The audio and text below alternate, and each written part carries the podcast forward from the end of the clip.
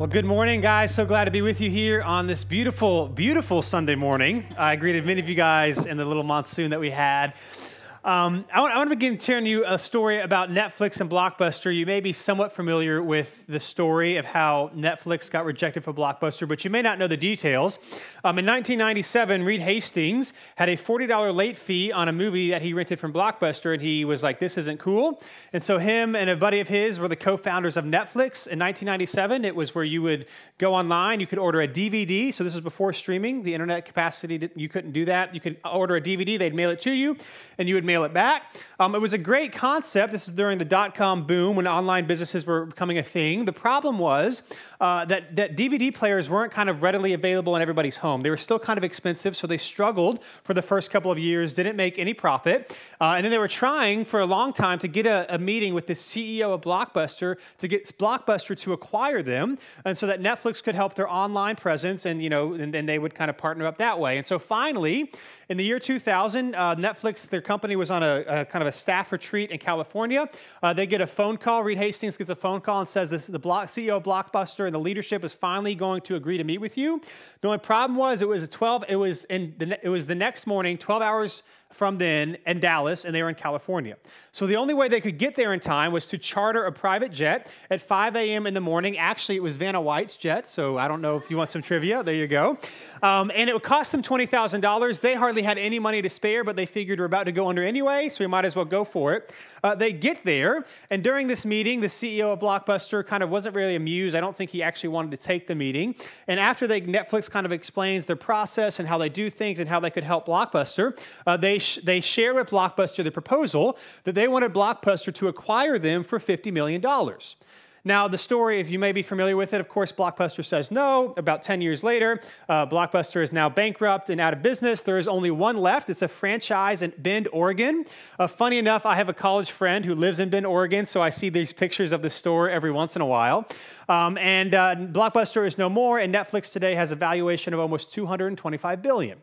Now, what you may not understand from that story, because you're thinking, well, Blockbuster blew it. What you may not know is that this meeting took place in December, or sorry, in September of the year 2000. This is during the dot-com crash, and in fact, October it was the lowest it had been. The stock market was going down with it, so they were struggling. Uh, they hadn't made a profit yet. In fact, the previous year, Netflix, their uh, total revenue that they took in was five million dollars. They're still running a negative. And that same year, uh, the previous year, Blockbuster had just gone public, and they were valued at 4.8 billion dollars.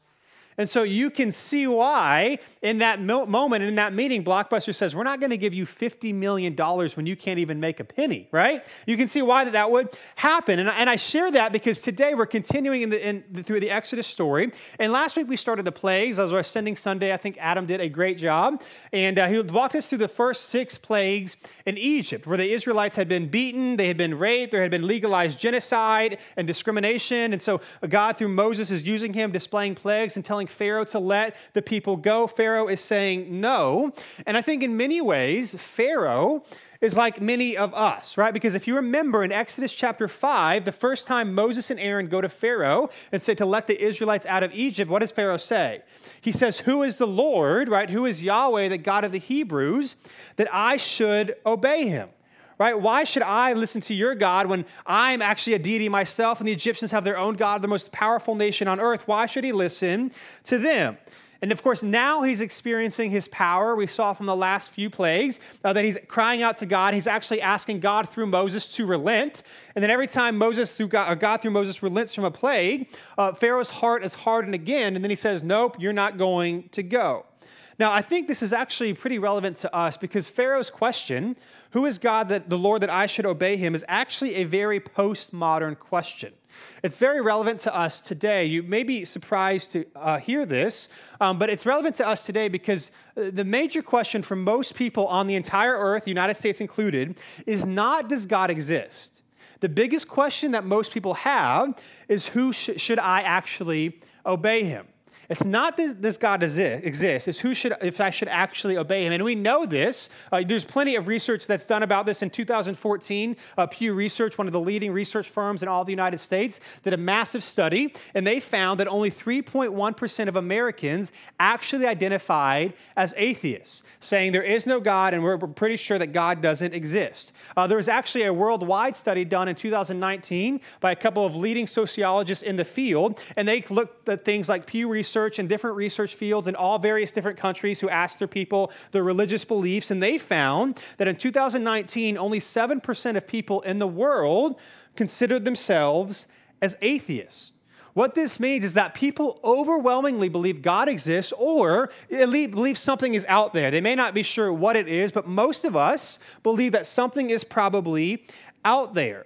And so, and this is actually even relevant to us. If you're here today and say, I do, I believe in Jesus, I'm a follower of Jesus, that this question also still haunts us, right? Who is the Lord that I should obey him? Right? That is the rub for us. The, the, the reality of the situation is our culture today, our culture is completely fine with the idea of a God existing as long as this God minds his own business and does not ask us to do anything we didn't already want to do ourselves right? We're fine with this idea of God or a supernatural power or being or creator or whatever you want to call it or call him existing, as long as he doesn't ask us to do something we weren't already planning on doing, right? The problem is when he confronts us with our desires and our wants, and he's asking us to do something we don't want to do. And then the question becomes who is the Lord that I should obey him? Right? And that's where we find ourselves. And so if you have a Bible, you can open up to Exodus chapter 9. Uh, if not, uh, there's a black Bible somewhere around you. You can read along with us. We'll be on page 52 there. And if you don't own a Bible, you can take one of those black ones home. It is our gift to you. So in Exodus chapter 9, uh, starting in verse 13, we are going to be looking at the sixth plague. So last week we looked at the first six, or sorry, the seventh plague. Uh, last week we looked at the first six, which was uh, the Nile turning to blood. Uh, you had frogs, you had gnats, you had flies, you had the death of livestock, uh, livestock, and then you had boils. Now the last two plagues, the, de- the death of livestock and boils, did not impact the Israelites. The first four did, the last two didn't. And so we're coming to the seventh plague. Now, recently, Pharaoh has just told Moses that he actually can, he can, the people can go, but only a few people for only a short amount of time. Right? He actually said that could happen. Of course, when the plague relents, the boils relent, Pharaoh then says, No, actually, none of you can leave. Right? When things are getting better, he says, I don't want anything to do with you or your God. And so we'll pick up the story, chapter 9, verse 13. Here's what it says. It says, Then the Lord said to Moses, Get up early in the morning and present yourself to Pharaoh. Tell him, This is what the Lord, the God of the Hebrews, says Let my people go so that they may worship me. For this time I'm about to send all my plagues against you, your officials, and your people. Then you will know there is no one like me on the whole earth. By now I could have stretched out my hand and struck you and your people with a plague, and you would have been obliterated from the earth. Right? So God answers Pharaoh by saying, uh, Do you want to know why you should obey me? Because I could have killed you by now. Like you and the entire army, the entire nation, right? I am the Lord. He's saying, You think the plagues were bad? I could have just taken you out, right? I could have just gone that route. Now, if you've been with us, particularly through most of the story in Exodus, uh, you might be wondering, why doesn't he? Right? Why doesn't, like, even if you take, I mean, if you're a believer, if you're a follower of Jesus in this room, you're obviously sympathetic to the Israelites in the Old Testament. And so, of course, you'd be like, well, this isn't fair. But even if you're not, right? If you're just a plain reading of the story, you see a people group, the Egyptians, not only oppressing the Israelites, but beating them, uh, putting them in slavery, probably raping them, genocide. Like, you would just look at the situation and be like, this isn't cool. Why doesn't God do something about this? I, don't, I think that's a legitimate question. And this is what God is saying. And he actually gives us an answer in verse 16. Here is why God hasn't just completely wiped them off the face of the earth. Here's what it says God says, however, I have let you live for this purpose, to show you my power and to make my name known on the whole earth. See, what we see happening here is that God has a bigger picture than just Pharaoh in mind. He has a bigger picture than just Egypt in mind. In fact, we're going to see his purposes for this were to show the whole world, the, the, the neighboring nations, that these band of slaves who were not trained in military fighting, did not own, have a lot of possessions or not a lot of wealth, were actually able to leave and, in, in other words, defeat Egypt right? It was not just for this present moment, but it was for the whole world. And I think this is important for us to remember as you and I are walking through life and we have difficult things that happen to us and we wonder, God, what could you possibly be doing? Why would you allow this to happen? We need to remember that God's purposes are bigger than our perspectives, right? God's purposes are bigger than our perspectives. Now, this does not mean it makes it any easier right? This does not mean when we're suffering, when things like 2020 is happening and the election is coming up and this pandemic and all the various things you've already might have been experiencing, even outside of those things, that it makes it any easier. This does not mean that we can't ask God questions or wonder why or that it won't uh, produce doubts in us, but I think it's just helpful to remember that there is so much more going on than we can ever even imagine in this life. Now, I think the good news is I fully believe that in God's kingdom, we will have a greater perspective and we will be able to understand and see why God allowed things to happen and why God acted the way that He did. But in this moment, we all have a very limited perspective, and it isn't, I think it's okay for us to say and to remember that in your struggles and in your, in your doubts, and you're wondering, God, why does you allow this suffering or this evil to continue to happen? That His purposes are bigger than our perspectives. We have no idea what God might be doing because of the things that we're walking through and the, the way His power and His love and His glory might be displayed in the future, and that is what is happening here. And so we'll continue in verse 17. Here's what happens next. He says, You are still acting arrogantly. God is saying this to Pharaoh through Moses. You are still acting arrogantly against my people by not letting them go. Tomorrow at this time, I will rain down the worst hail that has ever occurred in Egypt from the day it was founded until now. Therefore, give orders to bring your livestock and all that you have in the fields into shelters. Every person and animal that is in the field and not brought inside will die when the hail falls on them. Those among Pharaoh's officials who feared the word of the Lord made their servants and livestock flee to shelters. But those who didn't take heart the Lord's word left their servants and livestock in the field. Then the Lord said to Moses, Stretch out your hand toward heaven, and let there be hail throughout the land of Egypt, on the people, on the animals, and every plant on the, of the field in the land of Egypt right? I think this is just fascinating as a side note. We see that these plagues are catching the attention of other Egyptians, right? Some of them know that something is going on here. And so some of them are like, this Yahweh, we're going to do what he says. And so they take their, their, their servants and their animals in. And then, of course, others didn't. And those that didn't were struck down. And so the hail came, uh, it killed some animals, it struck down some people, it ruined whatever was remaining of any crops that had survived the various other plagues. And we'll pick the story back up um, in verse, let's see, verse 22, or sorry, verse 20. 20, where am I? We'll pick it back up in verse 26. There we go. Verse 26. After everything is destroyed, it says this. It says, The only place that didn't hail was in the land of Goshen, where the Israelites were. Pharaoh sent for Moses and Aaron. I have sinned this time, he said to them. The Lord is the righteous one, and I and my people are the guilty ones. Make an appeal to the Lord. There has been enough of God's thunder and hail. I will let you go. You don't need to stay any longer. Moses said to him, When I have left the city, I will spread out my hands to the Lord. The thunder will cease, and there will be no more hail, so that you may know the earth belongs to the Lord.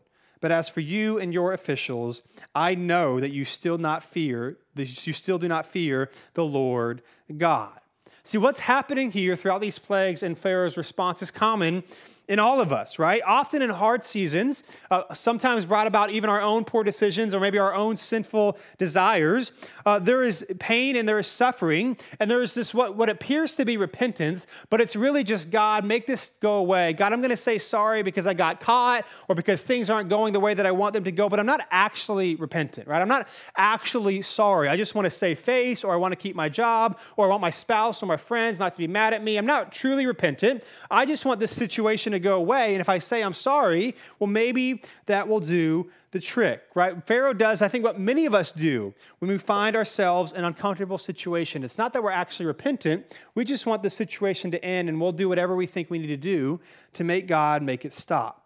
Now, Moses here calls this out, right? He says, I know that Pharaoh, you and your officials don't actually fear the Lord. We've, we've done this, what, seven, six, seven times already? Like, you don't actually care. You just want this to end, right? You really just want to make a deal with God. Now, again, we got to put ourselves in the perspective of the Egyptians and, the, and Pharaoh, right? If we were Pharaoh, you and I would likely respond the same way that he would, right? He thinks himself as a god or some sort of deity. They're the most powerful nation on earth. You have these slave people telling Pharaoh what he should and should not do, right? This seems kind of crazy, right? And Pharaoh's response to us seems kind of crazy until we realize we do the same thing, right? We often do the same thing. There are often times where you and I think we are wiser to, than God. And so instead of obeying Him or what He might have us do, we kind of want to go our own way to kind of get around the situation while still maybe saving face or still pursuing the things that we want to pursue. And I think one of the themes that is kind of screaming out of us as we read these plagues is the reality that surrender to God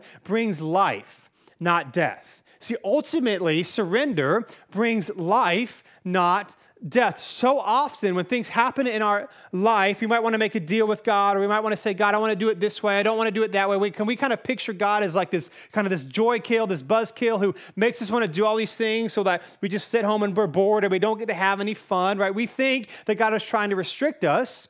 But if he actually loves us, cares for us, created us, and knows what is good for us, sometimes he will ask us to do hard things. Sometimes he will lead us to do things that we wouldn't naturally want to do, but it's in order for us to experience life and not death right? We need to remember when we're going through hard situations and we want to kind of choose our own way instead of a way that honors God and loves people, that God loves you and he's at, and, and he's and, and because he loves you, you and I asking God to make a deal with us is asking us asking him to actually care for us less.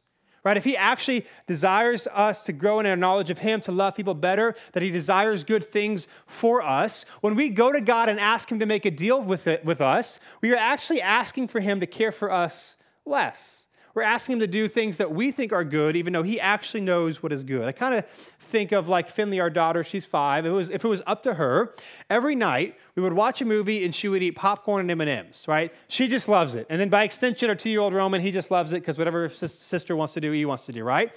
Now, if it was up to her, we would do that every night. But here's the reality situation. Her, her mom and I, Christine and I, we love her too much to do that for her right? We have a perspective and understanding on her physical health, on her mental growth, and how watching TV, watching movies every single night is probably not the best thing for her development. And so we are not going to do what she wants to do. And if we were to do what she wants to do, we would actually love her less, right? Surrender brings life, not death. And what Pharaoh is doing is trying to go his own way. What you and I can do, we can try to go our own way and actually experience the exact opposite thing than we actually think we're going to get if we do the things the way that we want to do them. Surrender brings life, not death. And Pharaoh is not yet understanding that. And so he's going to experience a lot more deadly and unpleasant things. So we'll pick up the story again. Well, this time we'll uh, skip to verse 34. This is after the hail has gone away and the Lord relented. Then says this When Pharaoh saw that the rain, hail, and thunder had ceased, he again hardened his heart, he and his officials. Verse 35 So Pharaoh's heart was hard, and he did not let the Israelites go, as the Lord had said through Moses. Then the Lord said to Moses, Go to Pharaoh, for I have hardened his heart and the hearts of his officials, so that I might do these miraculous signs of mine among them, and so that you may tell your son and your grandson how severely I dealt with the Egyptians and performed miraculous signs among them, and you will know that I am the Lord. Again, this isn't just for the world, it's even for Moses and the Israelites in the future generations to see that God actually is in control of all things, that he is powerful and mighty. Right? And so what's happening here, in other words, is not just God's judgment on Egypt.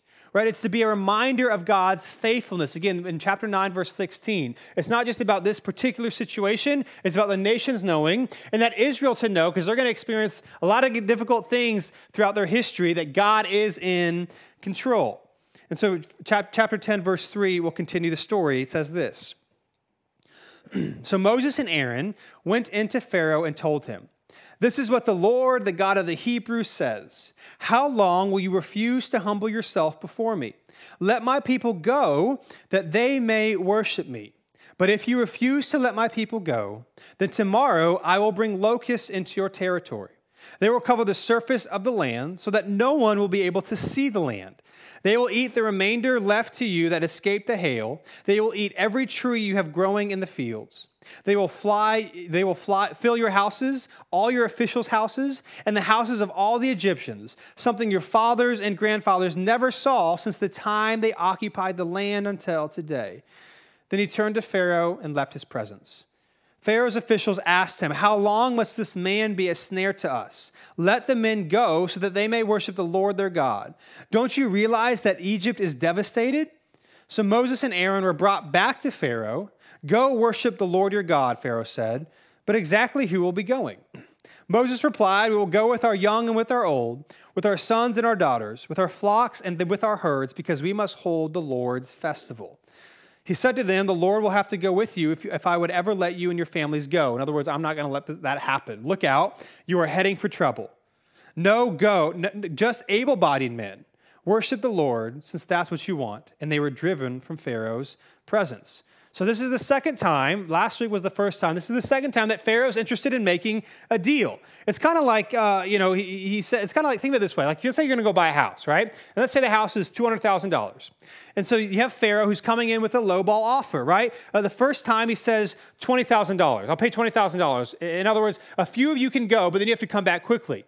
And then Moses says, No, that's not going to work for us. And so now here's the second offer. He raises it up a little bit $25,000. Some of you can go, but just the young, basically the young, strong men, the ones that could be, have some military might. Um, but the older men and the women and the children and the elderly and the flocks and the animals, they all have to stay right? So $25,000. But I can't do any more, right? Because if he does more, he looks weak. Remember his positioning that he is Pharaoh, that he is a deity, that he's strong, that he's over all of these things. And so he ups it up a little bit. But of course, that won't do. So here's what happens next in verse 12. It says, Then the Lord said to Moses, Stretch out your hand over the land of Egypt, and the locusts will come up over it and, every, and eat every plant in the land, everything that the hail left. So Moses stretched out his staff over the land of Egypt, and the Lord sent an east wind over the land all that day and through the night. By morning, the east wind had brought, uh, brought in the locusts. Right, so the locusts come in, they're eating whatever is remaining of the crops, they're in the houses, it's kind of like a blanket over the earth. Everything is awful, it's devastated, it's dark. And so all that happens, and then verse 16, what do you know? Pharaoh wants it to stop. Verse 16, we'll pick up the story, then says this Pharaoh urgently sent for Moses and Aaron and said, I have sinned against the Lord your God and against you. Please forgive my sin once more and make an appeal to the Lord your God, so that he will just take this death away from me. So Moses does this. He goes and he stops the locusts from coming. They get driven out from the land. And then verse 20. But the Lord hardened Pharaoh's heart, and he did not let the Israelites go. Then the Lord said to Moses, Stretch out your hand toward heaven and there will be darkness over the land of Egypt, a darkness that can be felt. So Moses stretched out his hand toward heaven, and there was thick darkness throughout the land of Egypt for three days. One person could not see another, and for three days they did not move from where they were. Yet all the Israelites had light where they lived. Pharaoh summoned Moses and said, Go and worship the Lord. Even your families may go with you. Only your flocks and herds must stay behind. Right? So it's so dark. I mean, all they have is candlelight, so they can't do any work. They're kind of stuck there. And Pharaoh says, Okay, this is bad. I'll up the upper again, $150,000. Right? You can go, your daughters, your sons can go, your elderly can go, all of you can go, but the animals and the livestock, they have to stay, right? Final offer. Everything else, but they have to stay. This is miserable. Now, the problem, of course, is this can't happen for two reasons for the Israelites. One, because they want to worship and offer sacrifices, and you need animals for that. And two, they have a journey ahead. And so they need the milk, uh, they need the meat, they need to be able to trade with various people groups and nations as they are as they're on their journey, just for their survival. They need their flocks and they need their animals. They can't go just them right? They can't go just them. And then verse 25 and 26, this is one of my favorite verses in all of Exodus. This is awesome. Look, look at uh, Moses' response to Pharaoh when he says, All of you can go except the animals. Here's what he says Moses responded, You must also let us have sacrifices and burnt offerings to prepare for the Lord our God. Even our livestock must go with us.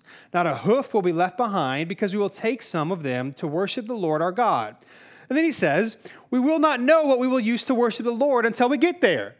Right? Did you catch that? He's like, we have to take all of them because I don't know what we're going to need them for. Right? I think this is awesome, and I think it's a reminder because uh, when we read this story, you and I, from our perspective, we know what happens. We know they leave, we know they make it out, and they kind of go through the wilderness, and one day they eventually make it into the land that God had pr- promised for them to give. What we forget is that Israel does not know what's going to happen right? Even, even though they've seen all of these mighty plagues and the power of God, they have no idea where they're gonna, how they're going to get there, how they're going to survive, how all these people are going to travel through the wilderness and not be attacked by other people, which is going to happen, right? They have no idea how this is actually supposed to work, right? Israel has to do what you and I have to do.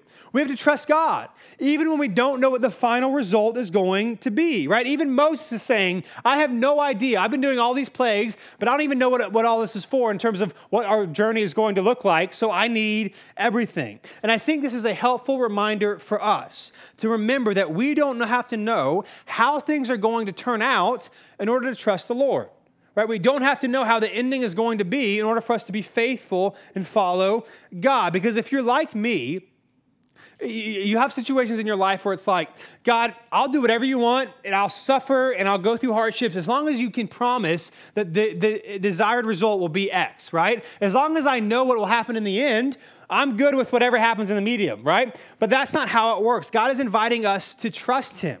He's inviting us to trust him. And as we've seen throughout Exodus, oftentimes you and I get frustrated with God because we assume things are going to go a certain way that he didn't say they're going to go, and then they didn't go the way that we assumed. And then we get mad at God because we think God hasn't done something that he never even promised to do. Right? In other words, you can think of it this way that oftentimes we want answers, but God wants us.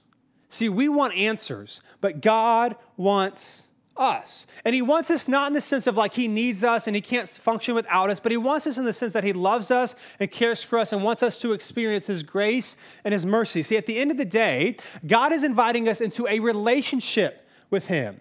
And when we miss that it's about a relationship, about God with us and with His people, we kind of paint God into this picture and we think God acts in a certain way that He doesn't, right? I think if we're honest, if you're like me, if you're like me, uh, if it was up to us, we would sidestep our situations just to get to, just have God fix it, right? It's not that we want uh, to walk with the Lord. It's not that we want to experience His presence. We just want kind of like God to be like this cosmic genie. And whenever something bad happens, He gets us out of the situation, right? We want God to kind of fix our problems, but we don't actually want God right? We want God to fix our problems and we don't actually want Him. And so we miss out about the point about walking with God in our difficulties. It reminds me of this. I grew up, you know, playing the piano, and none of my other close friends in the neighborhood, anyone, no one else played instruments. I was the only one. And so every once in a while, at a friend's house or something, I would play a song on the piano. And there were multiple times, I still remember this to this day, multiple times after I played a song, one of my friends who has no idea how to play anything would come up to me and say, Dylan, can you show me how to play that song? And I remember thinking, are you dumb? Right? Like, what do you mean, can I show you how to play the song? Right? You can't just like sit down after years of practice, you have no idea what to do, and you just kind of play the song, right? Because when it comes to piano, like it's not natural, like your fingers and how you're supposed to play, like you it's not what you think it is. You have to train, you have to learn, you have to remember. You can't just like sit down and give me 30 minutes and you all of a sudden be able to play the song, right? In that situation, here's the thing. In that situation, my friends were just interested in learning how to play a song. But would it not be better if they knew how to play the piano? Right? Would it not be better if they not just knew how to play one song, but if they could play many songs? And I think what so often happens in our lives is that we're in a difficult situation and we just want God to fix it. But would it not be better if we learned how to walk into trust with Him no matter what comes our way? Right? Do we want to settle for just playing a stinking song on the piano, or do we want to walk with the Lord?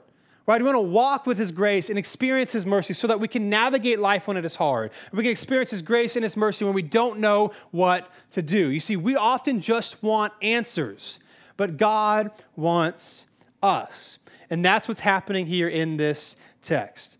And let's continue, verse 27. We'll just read a couple of more verses this morning in Exodus. Here's the last part we'll read. It says this. So after this situation, after Moses is like, I don't know how many animals we need, so we need all of them, it says this. But the Lord hardened Pharaoh's heart, and he was unwilling to let them go. Pharaoh said to him, Leave me. Make sure you never see my face again, for on the day you see my face, you will die. As you have said, Moses replied, I will never see your face again. So he leaves Pharaoh's presence. And what we need to understand, I know there's some questions about God Pharaoh, hardening Pharaoh's heart. Well, what we see throughout the Exodus story is that Pharaoh actually hardens his own heart five times before God does anything to him. And what is showing us is that God is essentially giving Pharaoh over to Pharaoh's own desires. Right? And so Exodus 11, which I'll just summarize, we won't read this morning, is the, is the setting up of the final plague. That God tells Moses and Aaron that there's going to be the death of the firstborn over all of Egypt. And then it's going to take place in Exodus 12, which we will read next week. Now, I don't know about you. I know we've read a lot of verses this morning. Congratulations. I think this is the most amount of verses we've ever read at New City Church.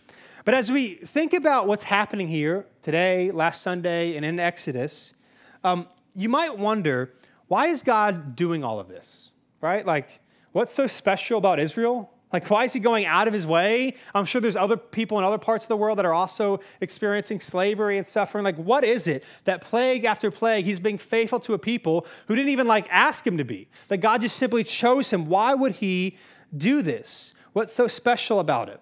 Well, we see an answer to that in Romans chapter 9. If you're good for four more verses, uh, Romans chapter 9, you can flip there, it'll be on the screen. Chapter 9, verse 14 through 18, the Romans or Apostle Paul is writing to the church in Rome, and he's talking about God choosing and electing to save Israel. Now, this, these four verses are not a fan favorite. You won't often hear these verses preached because here's what it says. Verse 14. It says, What should we say then? Is there injustice with God? Absolutely not. For he tells Moses, I will show mercy to whom I will show mercy, and I will have compassion on whom I will have compassion. So then, it does not depend on human will or effort, but on the God who shows mercy. For scripture tells Pharaoh, I raised you up for this reason, so that I may display my power in you, and that my name may be proclaimed in the whole earth. So then, he has mercy on whom he wants to have mercy, and he hardened or hardens whom he wants to harden, right? This passage is referencing the story we read this morning. It's why, just as a side note, uh, some Bible scholars will say that the New Testament is just actually footnotes to the Old Testament, right? Because when we see what's actually going on here, the New Testament comes alive in different ways. Now we know what, what uh, Paul is talking about here.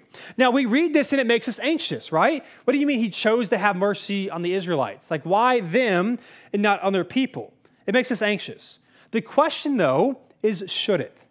Right? Should it actually make, just make it anxious? Because what we see happening in Exodus, uh, what we see happening in Exodus is that God is merciful on a people who did nothing to deserve it. He just promised to rescue them, to say through them the Messiah of the whole world will come uh, to bless the entire world. That God is mercy, merciful on a people who do nothing to deserve it. And now God, through Jesus, extends that mercy to all of us. That while we were at our worst, God chose to love us and give us grace, not because we're special or in any way, but because God loves us. And so to close, I think what we can see from the, from the story of the plagues is probably different than what you might think on a surface level reading. But what we actually see happening in the plagues is this that God's mercy is always a gift. God's mercy is always a gift. It's not about you and you trying really hard and you being a great person and you doing all these things. This means, right, the good news of the gospel that Christ came to do for us what we could not do for himself, ourselves. He lived a perfect life, died in our place, overcame sin and darkness so that anyone who would trust and follow him in the midst of your sin and your doubts and your brokenness and your messing it up can receive the grace and mercy of God. The gospel means that there is no swagger or arrogance for people who follow Christ. Right? The gospel, as we said the series, is you are not awesome awesome right? You're not awesome. I'm not awesome. And God loves us anyway, right? It's why scripture says it's God's kindness that leads us to repentance. It's not about us making a deal with God, being a really good person, and that maybe He'll love us, that God, out of His grace and His mercy, because it is a gift, gave us what we do not deserve. So it means in times like now, when the election is coming up, that if God has actually given us grace and mercy, that we, are, that we give other people grace and mercy, that what we say, what we type on a keyboard,